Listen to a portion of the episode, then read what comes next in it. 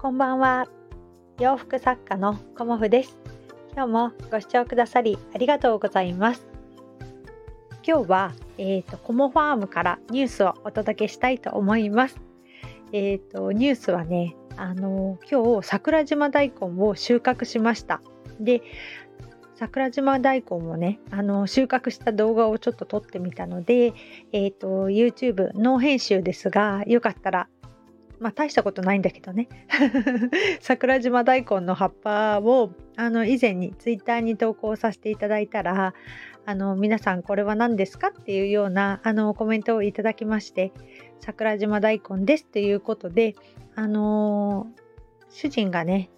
YouTube 動画であの桜島大根のあの苗を苗っていうかねあの種を2つ植えてで夫婦でこう成長を競うっていうあの YouTube 動画を発見してで我が家もやってみたいっていうことであの桜島大根ね主人のと私のと2つ植えたんですけど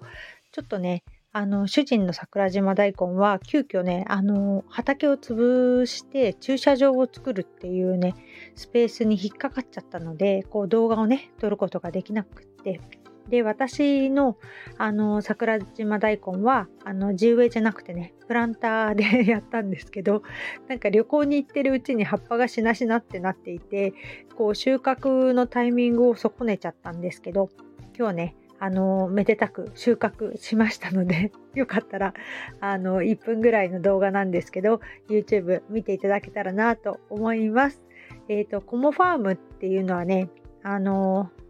コモフの農場っていう農場っていうか農園ってことでコモフファームをくっつけてコモファームと呼んでいます。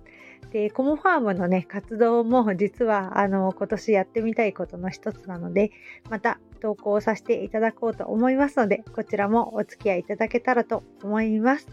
今日もご視聴くださりありがとうございました。洋服作家コモフ小森屋隆子でした。ありがとうございました。